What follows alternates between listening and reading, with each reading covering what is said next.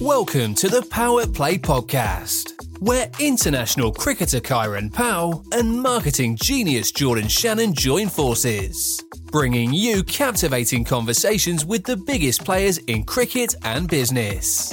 Join us as we dive into the lives of current stars in the cricketing world, the legends before them, and those extraordinary icons whose performances changed the game in both cricket and business. Exploring journeys both on and off the pitch, the boardroom, and everything in between. Get ready for an exhilarating blend of cricket, life, and business insights. With two insatiably passionate, infuriatingly no holds barred hosts who, unfortunately for the rest of us, live and breathe this stuff for a living.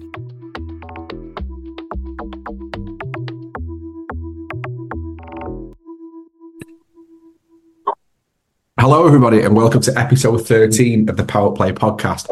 As always, I'm joined by my co host, Kieran Powell. How are you, Kai?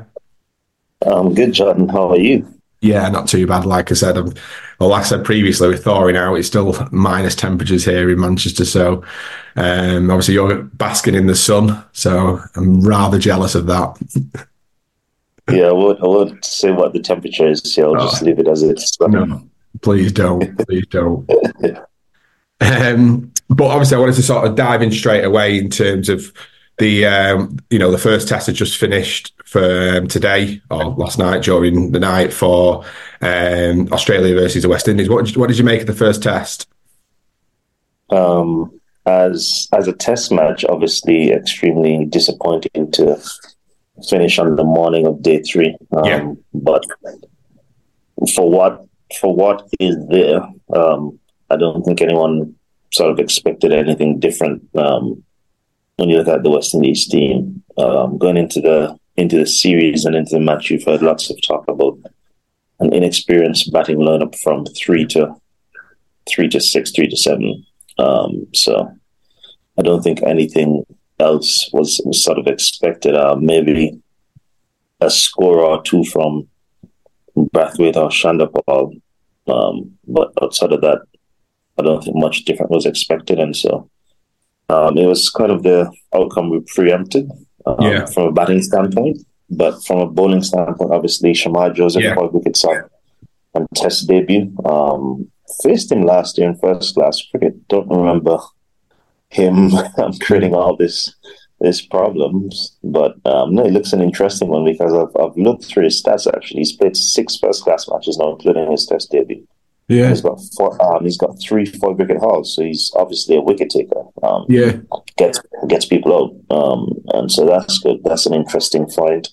Um, I think that Alzarri probably needs to bowl a bit fuller. It's something that you know we've been trying to get him to do for a long time now. Oh right, okay. He bowls, yeah, he bowls a, a, more sort of white ball length, um, right. whereas in Test match cricket, you you see the guys that get more success are generally those that pitch the ball up and give it a chance to do something. Obviously, you get hit for a four or two more, but then you, you have a lot more wicket taking options as opposed to being back in the pitch. So, yeah, that's that's a change that we can expect or we would hope to see um, from a bowling standpoint. But from a batting standpoint, I'm not sure that there's anything different to be expected in the second test match.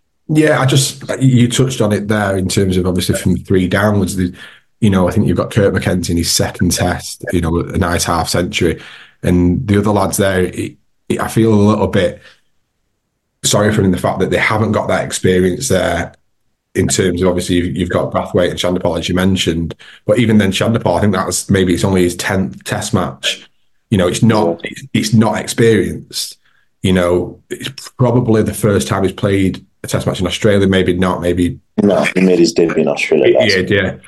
So you know it, it's tough. So then you bring in these young lads in, it, they really need that experience and people to pull in from, and and and, and I think like they have, you know, you, some of them have shown some real good talent, um, but it's hard. They need that to you know that nurturing into into the test match arena, which is what we've spoke about loads of times. Obviously, is the, is the pinnacle of of the sport.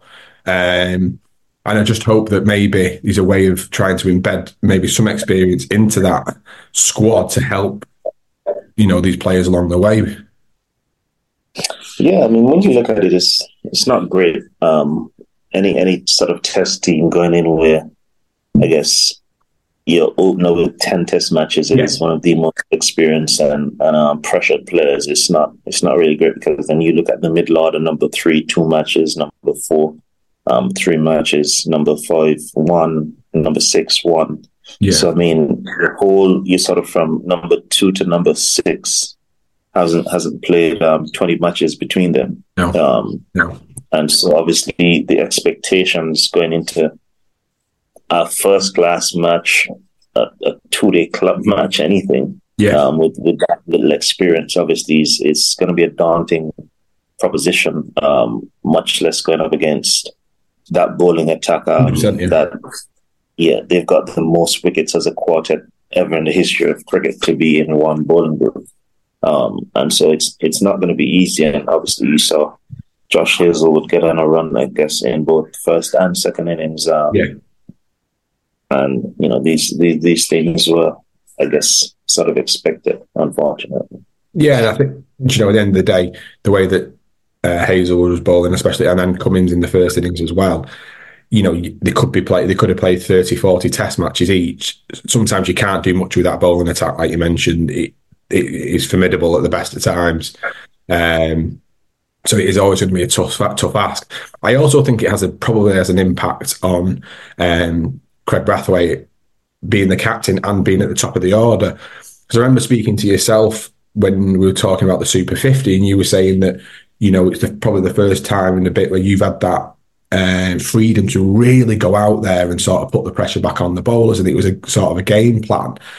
But I can imagine that Brathwaite's sort of gameplay is probably sort of to be quite reserved because he's got to try and anchor the innings at the top of the order, but yet it, it, I, I, can imagine it puts quite a lot of limitations on on him, really. Well, he's he's normally a very reserved person, um, well, player to begin yeah. with. At the best of times, you know, he's not an aggressive type player.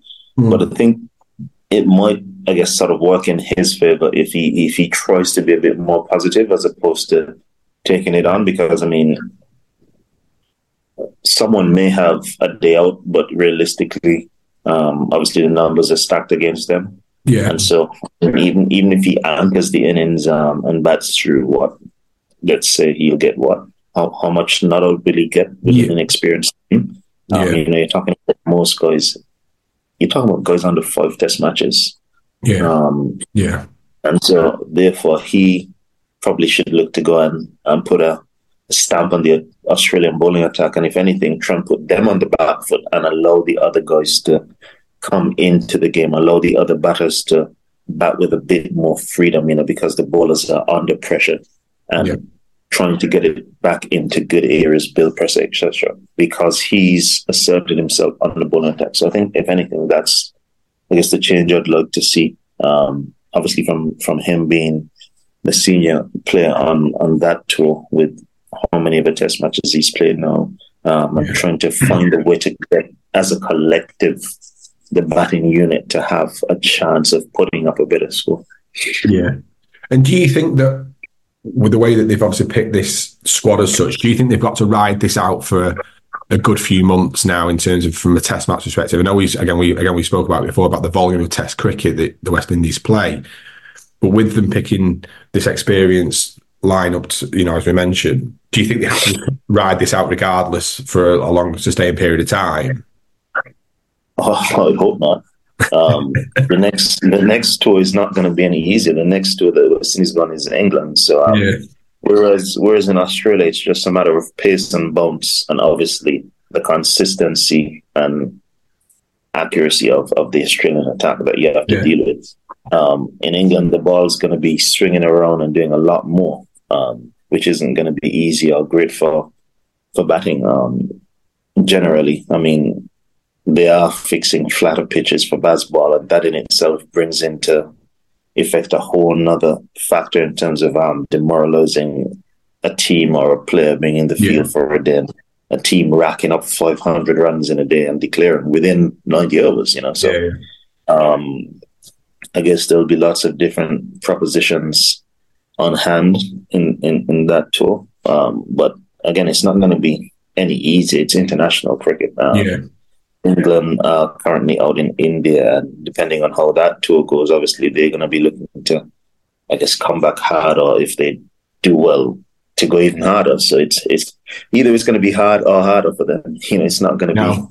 be easier regardless no. of, of, what happens. So um, I think Test cricket is not the place to be. I guess sort of trying or blooding people. I guess you can do that more yeah. in limited overs cricket and get yeah. away because you know the time frame is as as the name give, give gives away. Um, it's it's limited, whereas in Test cricket, you know, because it's such a long period of time. I mean, five days span of time. Think about yeah, yeah. the amount of things you can do from Monday to Friday, and that's just one test match. You know, you you would have worked every single day. You'd have done so many other things, yeah, and they'd have played one test match. Um, so I think that definitely probably get. I mean, I, am not saying discard these players, obviously, but like get get some more, maybe two, three more senior senior players in there, um, and sort of solidify the team a bit more and give yourself a chance to take games deeper and potentially win.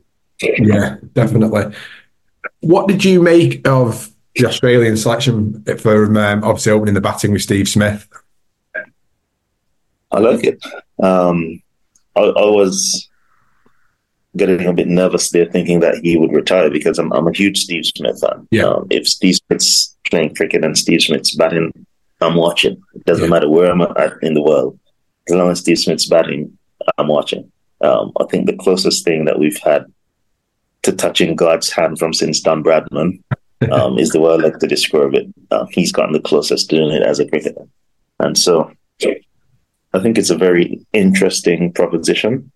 Do I think he'll be successful? Yes, because he's been successful at every other thing else that he's done in cricket. He likes to have a challenge. Um, I think he obviously got bored batting at number four, um, which he quite clearly stated.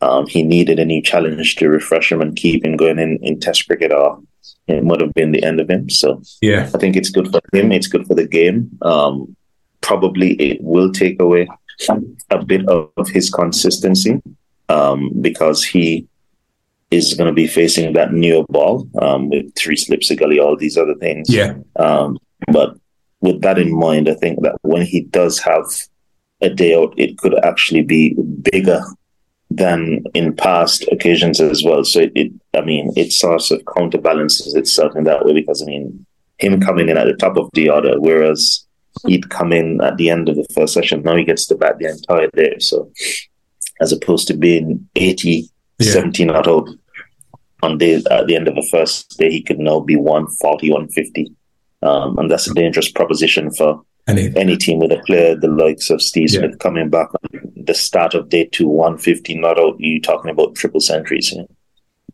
yeah, definitely. I just, I think to touch on what you said there, I think you absolutely hit the nail on the head with the boredom aspect. I think that he's quite clearly got a bit bored, a bit stagnated batting at number four. He mentioned obviously batting behind Marnus.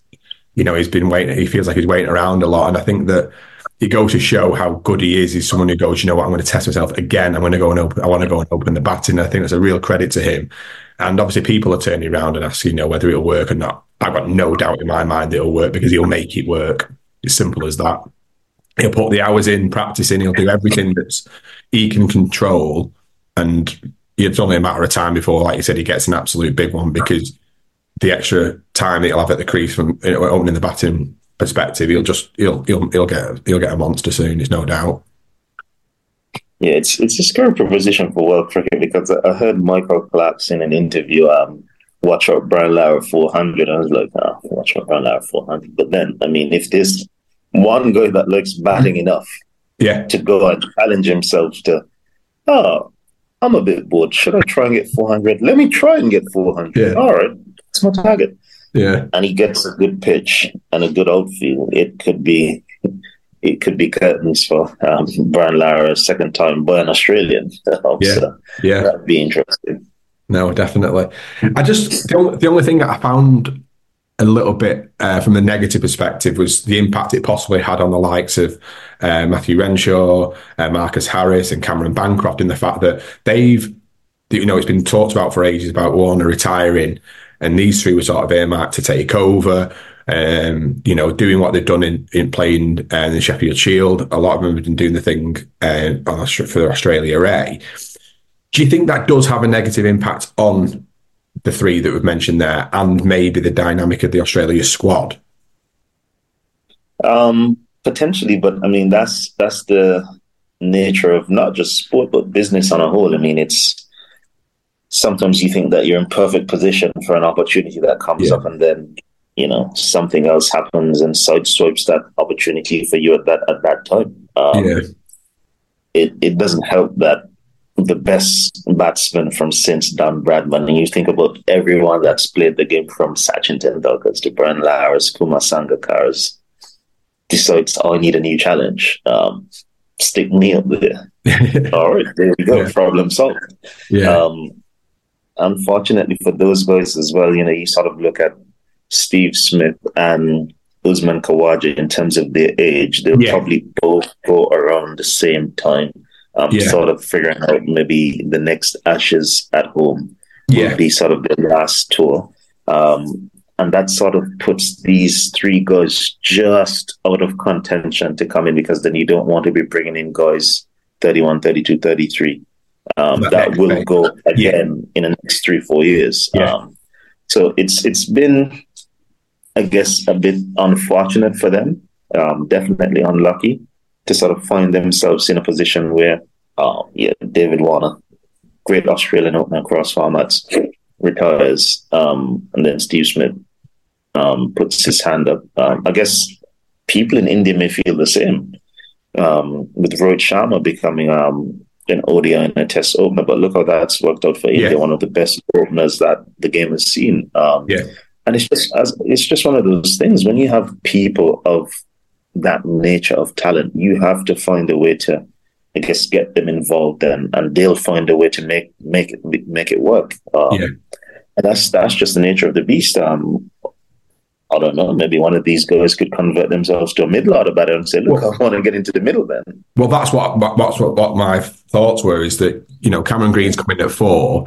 In my opinion, I think it probably is a little bit too high for him. Uh, and that's what you're saying about. I think these three have got to look at adapting their position and saying, you know, I that's that's my route into the side now. I want to go and do that. I'll turn myself into you know, a higher middle order batter and take my opportunity. I was wanting to touch on then. I read a really interesting article um, a few weeks ago about uh, the retiring aspect of this great Australia, this great Australian side, and how they don't want to make the same mistake that happened when you know McGrath um, and all that. You know, the previous you know Langer, Hayden, etc. are retired.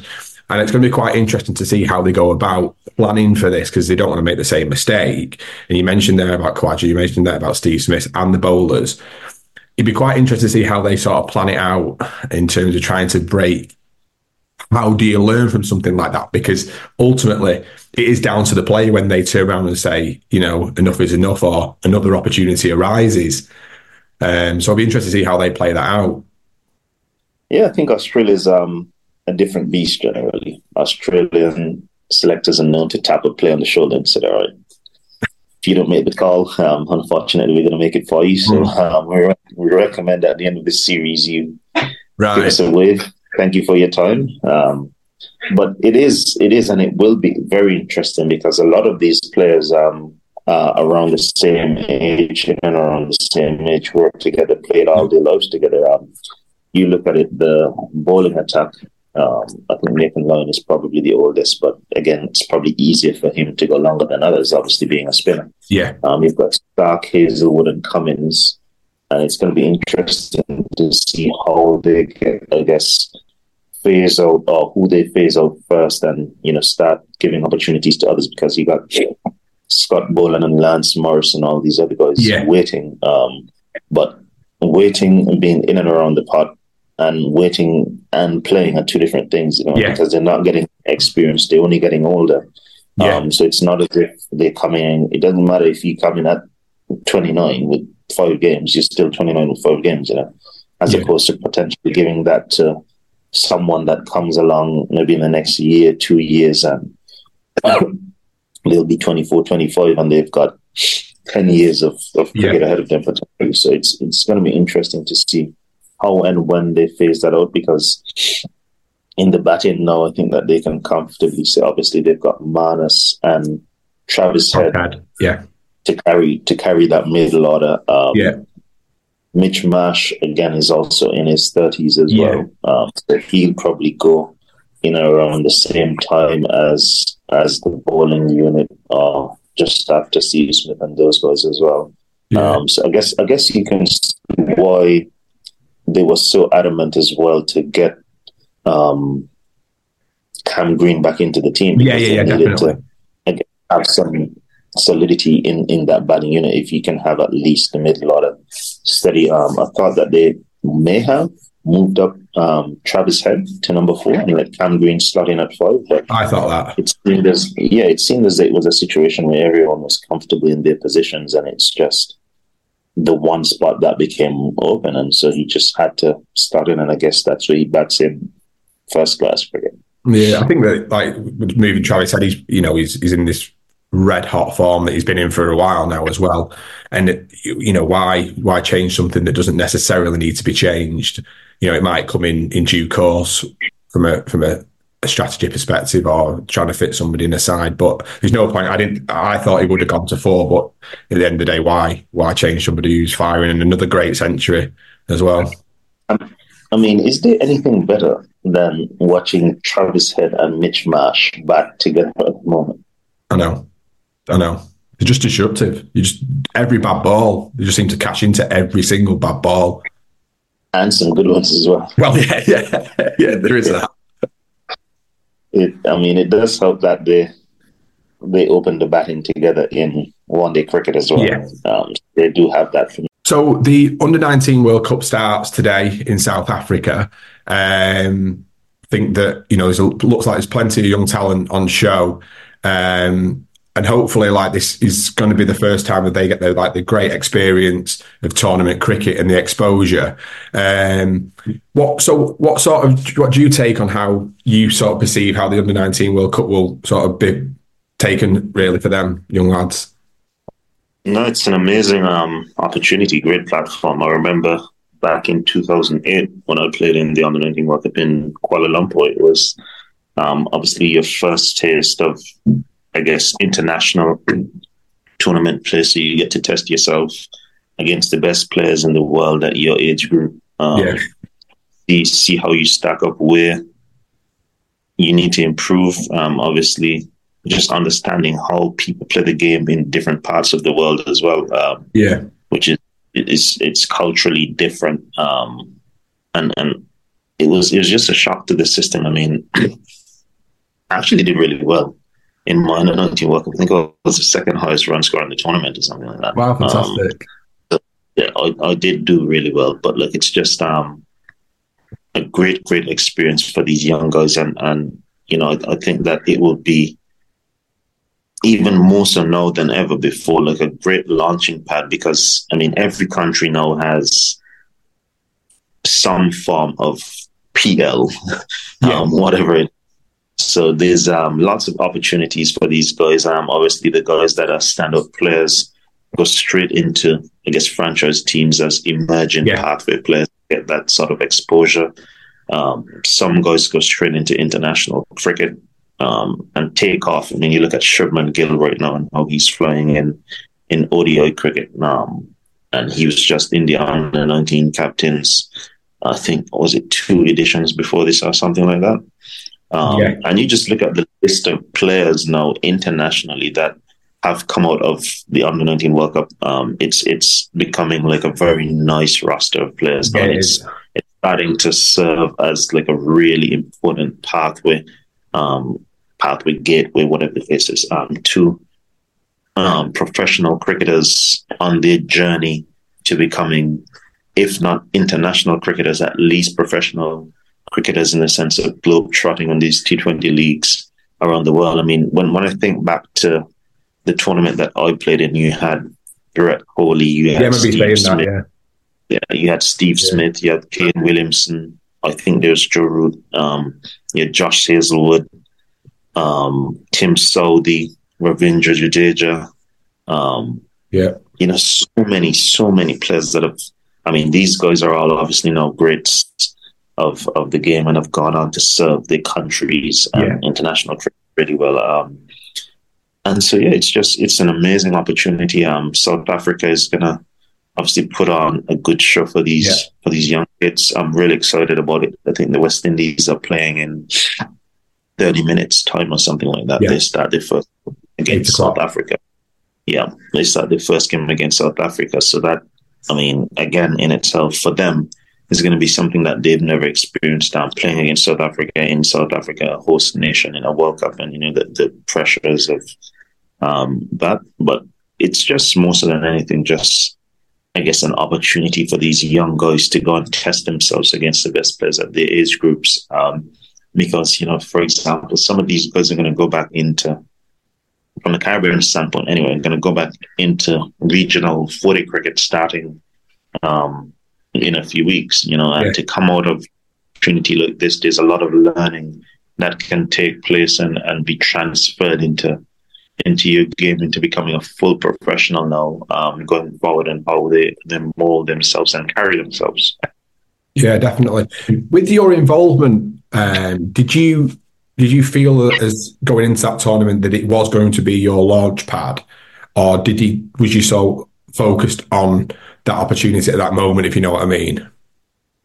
Well, I'll give you an interesting story. Um, I think my, my sort of launch pad moment happened before that, right. um, because this around the time where there was that Stanford T20 stuff happening in the yes. Caribbean. Yes, and I played in the um, first Stanford T20 tournament in 2006 when I was 16. I played for Nevis in that. Right. Um, and so I went to the West Indies when I went to the under 19 World Cup for the West Indies under 19 team. Whilst I was there, um, unbeknownst to me, all of this stuff was happening in the background um, where Allen Stanford was trying to get me to fly back from Malaysia to play in the Stanford T20 tournament. Um, I only found this out years after, like when I was like in my twenties and already playing for Right, okay. Um, the West Indies board were adamant, no, he's representing West Indies and stuff. And he got in contact with my dad and sort of offered him like um, a blank check, like you just put in whatever figure.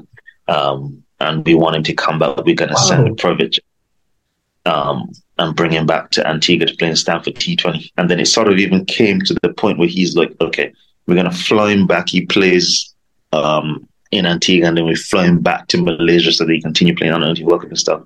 I was like, the man offered you a blank check. What are you doing? Like, we could have retired if we even started. What, you, what, what have you done? Yeah.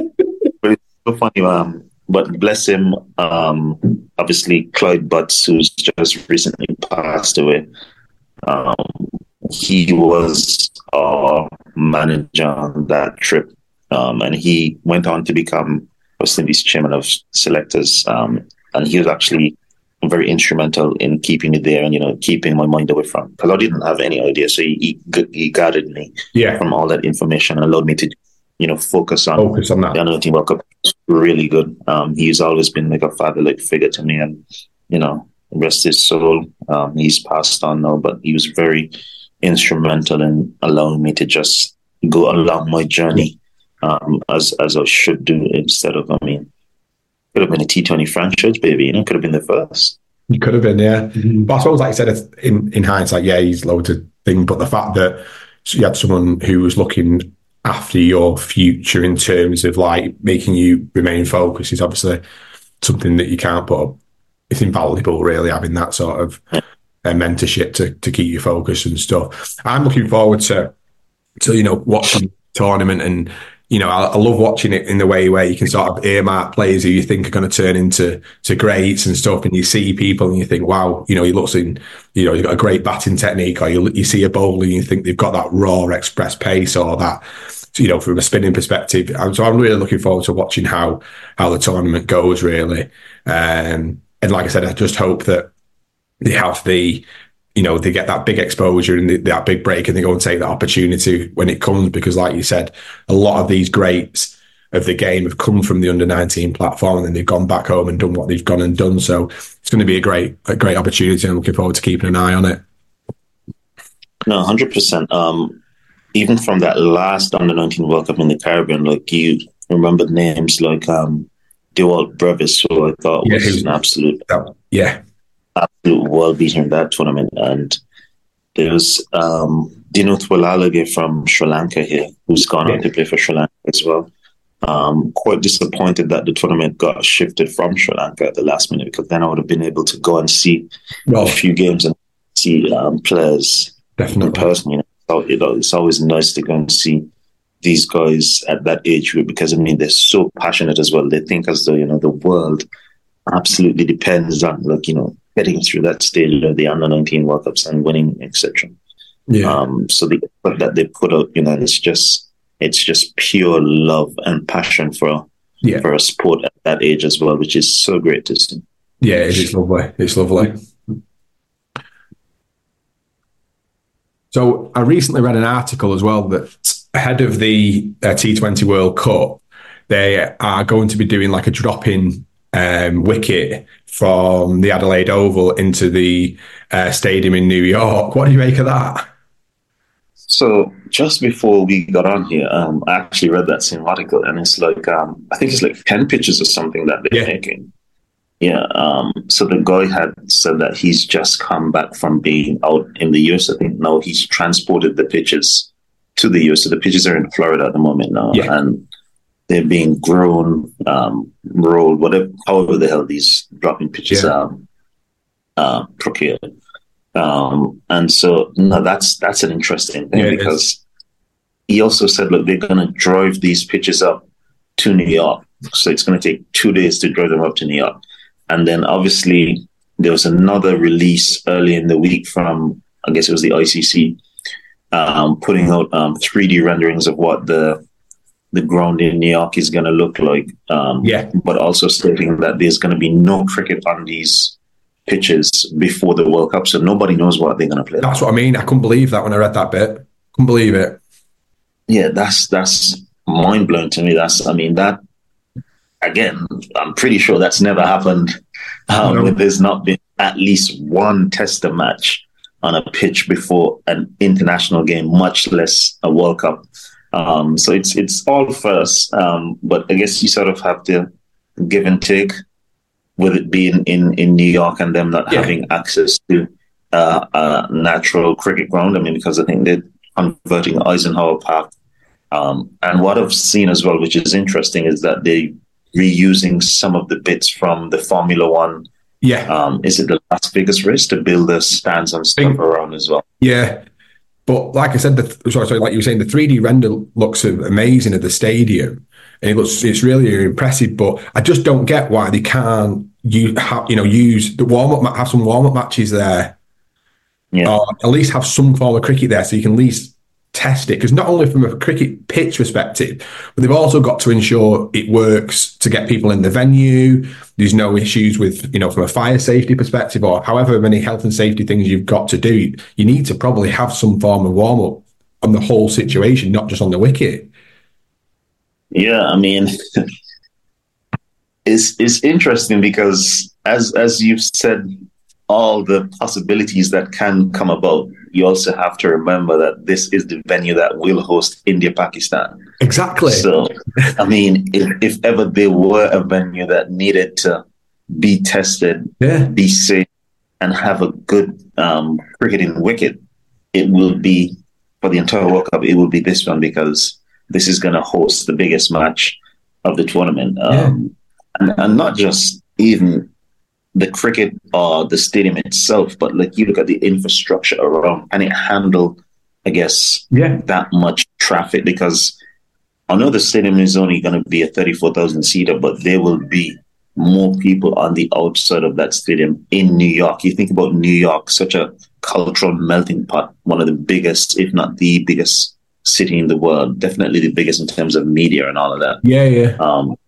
and the diaspora from Pakistan, from India, from from Asia, from the Caribbean, um, and it's just people that have a general cricket interest yeah. that are going to fly to that to that area just to be around. Um, obviously, not being able to be there, but you know, some people just want to see the teams coming in. Some people just want to see the bus going up. And just cite their favorite players that they're not able to get that close to under normal circumstances. So um, it's going to be a, an, an, interesting test, um, not just for the venue, but just in general. Um, yeah, yeah, and that's one thing. Like we, the USA hosting, it's got this amazing opportunity to bring cricket into into the USA, which is absolutely great for our sport. I just hope that from an infrastructure perspective, it's it, it works and they get it right, so that there's not issues that over that you know that make it into the media. So, for instance, India versus Pakistan there, and there's issues with X or there's issues with Y, and then it becomes you know, in the news because that's not what we want. We want it to be completely positive about how, you know, India versus Pakistan was this amazing sellout occasion and the atmosphere was electric and it was brilliant to see it in New York. And I just hope that everything works from, from an infrastructure perspective and it comes out in the most positive way and it's not issues in terms of, you know, from like go back to the wicket thing that they, they roll these wickets in and next thing you know it's a it's a 60 all out versus a you know a 60 for eight chasing for instance and it's like oh you know, let's make this the best. Let's give this the best opportunity it can be to be an absolute, you know, big springboard into USA for cricket. I'm also thinking logistically. I mean, obviously, I know it's not the easiest to get from the Caribbean all the way to the West Coast. Um, time differences, yeah. um, flights, etc. I mean, from from New York and Miami, I think it's like five and six hours all the way across the um, LA, obviously, you still have to get from the Caribbean, etc. But yeah, the 2028 Olympics is in LA, so I was wondering if it were an opportunity to sort of try and you know work on infrastructure on that side of the country as well. You know, so that people, players, everyone sort of had like a a starting point, yeah, as opposed to everything happening out east this time and then in a few years' time everything shifting, shifting um, yeah. west. Yeah. yeah. So interesting um, dynamics in play. No, Obviously, definitely. from a cost perspective, um, it makes more sense to keep everything on the East Coast, but you're just thinking long term and, and bigger picture here. No, definitely. And like I said, hopefully they just get it right, but it, there's no doubt that they will do, and it becomes an you know it's an amazing occasion. So, well, thank you very much for for, for joining me as always. And it's been, you know, brilliant as always to listen to you and a little less coughing from me today. So it's a lot, a lot easier to listen to. um, before we jump off, Jordan, I just, I, I just want to get your thoughts now on, um, obviously that big India, um, England series coming up. Um, what, what should we expect? Um, I'm looking forward to it. I think that, um, you know, off the back of the, the test series um, with Australia, the way that England started and the way that they finished, I hope the momentum carries into the first test. It's just obviously going to be really challenging in different conditions. And I think that I'd like to see um, how England go about the the positivity that they, the, you know this Bazball aspect, but the positivity side of things against some of the top spinners um, and hopefully then I'd be interested to see and looking forward to seeing Jack Leach back. I think we really missed him um, in the Ashes series. I think that with him in that side, it could have been completely different the series, but that's you know you, you, pick up injuries and that's life and that's cricket. So I'm looking forward to seeing him back. And, and maybe you know featuring Rehan Ahmed, the young leg spinner. I'm looking forward to seeing how he goes, and hopefully he he features really. Um, but again, it's, it's going to be a massive test. But um, you know, Stokes playing just as a batter, which we we, we know about anyway. Um, but yeah, I'm looking forward to. What do you think? I think it's going to be interesting. Um, I've seen a lot in the press about England's preparation in Abu Dhabi. Some people saying that they're off to Yas Island to play golf. Oh. Um, yeah, yeah, and the preparation hasn't been ideal. I mean, obviously, it's it's well it's worlds away um, from obviously culturally um, the food. Time zones aren't really that big of a difference. Um, no. The services that they'll get in Abu Dhabi to prepare on, as opposed to um, out in India, and obviously I mean, as we saw the last time England went out to India and won the first Test match, they really revved up those pitches and yeah, um, the ball started, started going sideways. So I mean, it would have probably given them a better chance. I mean, I guess it always does. It at the end of the day, it might not make a difference. It may, no. it may make just 1% of a difference. It may make 50% of a difference. But yeah, to be practicing in the actual conditions that you're going to go and play in, um. Even if just from a peace of mind standpoint, to know that, you know, I've been out here in these conditions and, you know, um, I feel prepared. Um, yeah. Could go a long way in helping. And I think it's mostly going to be helping the batters on this trip more so than anything because it's it's not going to be pitches where they just hit through the line that they did this summer against Australia on some nice flat English wickets. You know, the balls are going to be turning. It's, some may keep low, some will pop. Um, how many sweeps can you sweep before a sweep is too much? You know, things like yeah. that that come no. play. No, and the point there about about the um, about playing in, you know, warming up in India and playing there. This what Otis mentioned in, in, when we did the podcast with him. You know, he was saying that you know, we get over there, you know, what have you warm up matches and stuff, and maybe that that that will highlight in the preparation. You might see something like that where the, you know, we might get England might get rolled in the first test. Second test, you see a bit progression, etc., etc. Whereas the idea being is that you have these warm up matches. I know the England Lions, for instance, are playing India A, so I don't really know. I don't really see why England couldn't have been playing there now against India A or you know against whatever eleven that they, they put out from a preparation perspective. But surely, like you know, from your perspective uh, as a, as a player, you'd want to be batting in the closest conditions possible to the first Test match.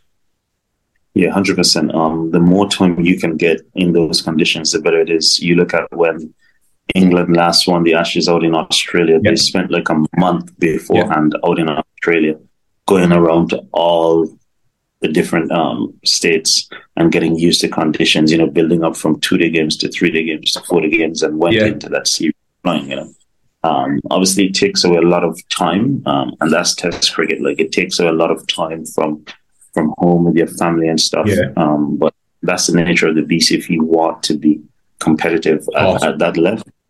Do you think that it, would that fall down to to Brendon McCullum as head coach and Stokes as captain in, from a decision perspective where they go preparation wise, or would that come higher up potentially? I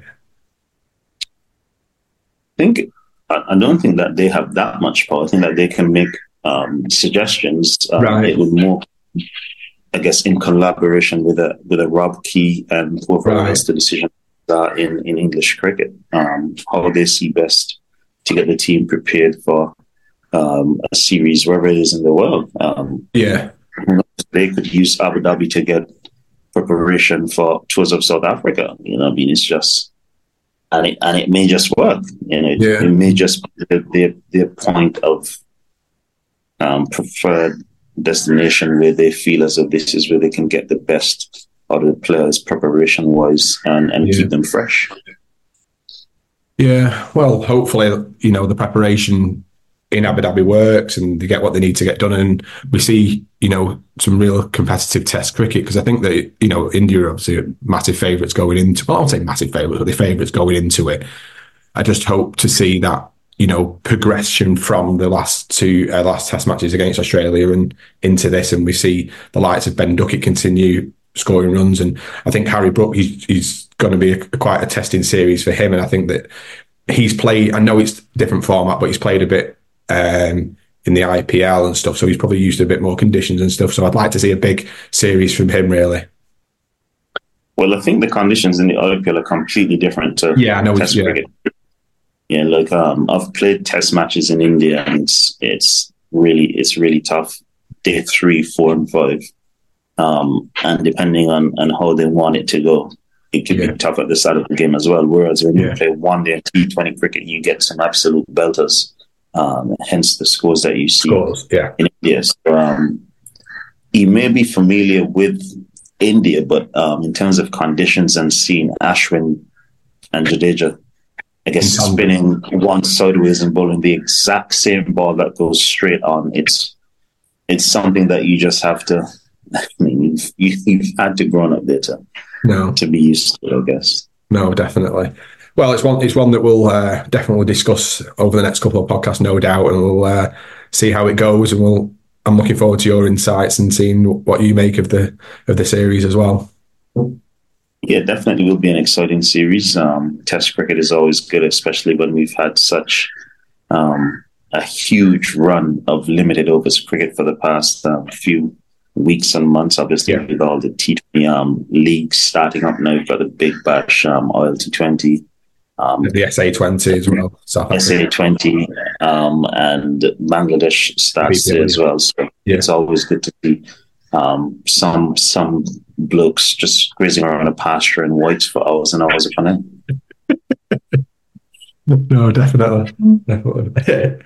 well, like I said, thank you very much for, to, for today. It's been good as always, and I hope you've all enjoyed listening. Um, so please uh, listen on Spotify, Apple Music, and other platforms. Plus, um, you know, watch along on YouTube and like and subscribe. So thank you very much. Cheers, John. Cheers. Thank you for joining us on the Power Play podcast, hosted by Kieran Powell and Jordan Shannon. We hope you enjoyed this immersive dive into the world of cricket and business, exploring the unique experiences and perspectives of players past and present, alongside those invaluable insights into intriguing business themes that transcend beyond the boundaries of sporting heroics. Be sure to set your reminders on your Alexa or Google Home device or we won't tell anyone if you still use those paper calendar things from a bygone era. Join us next time for more inspiring dialogue with scintillating minds on the Power Play podcast.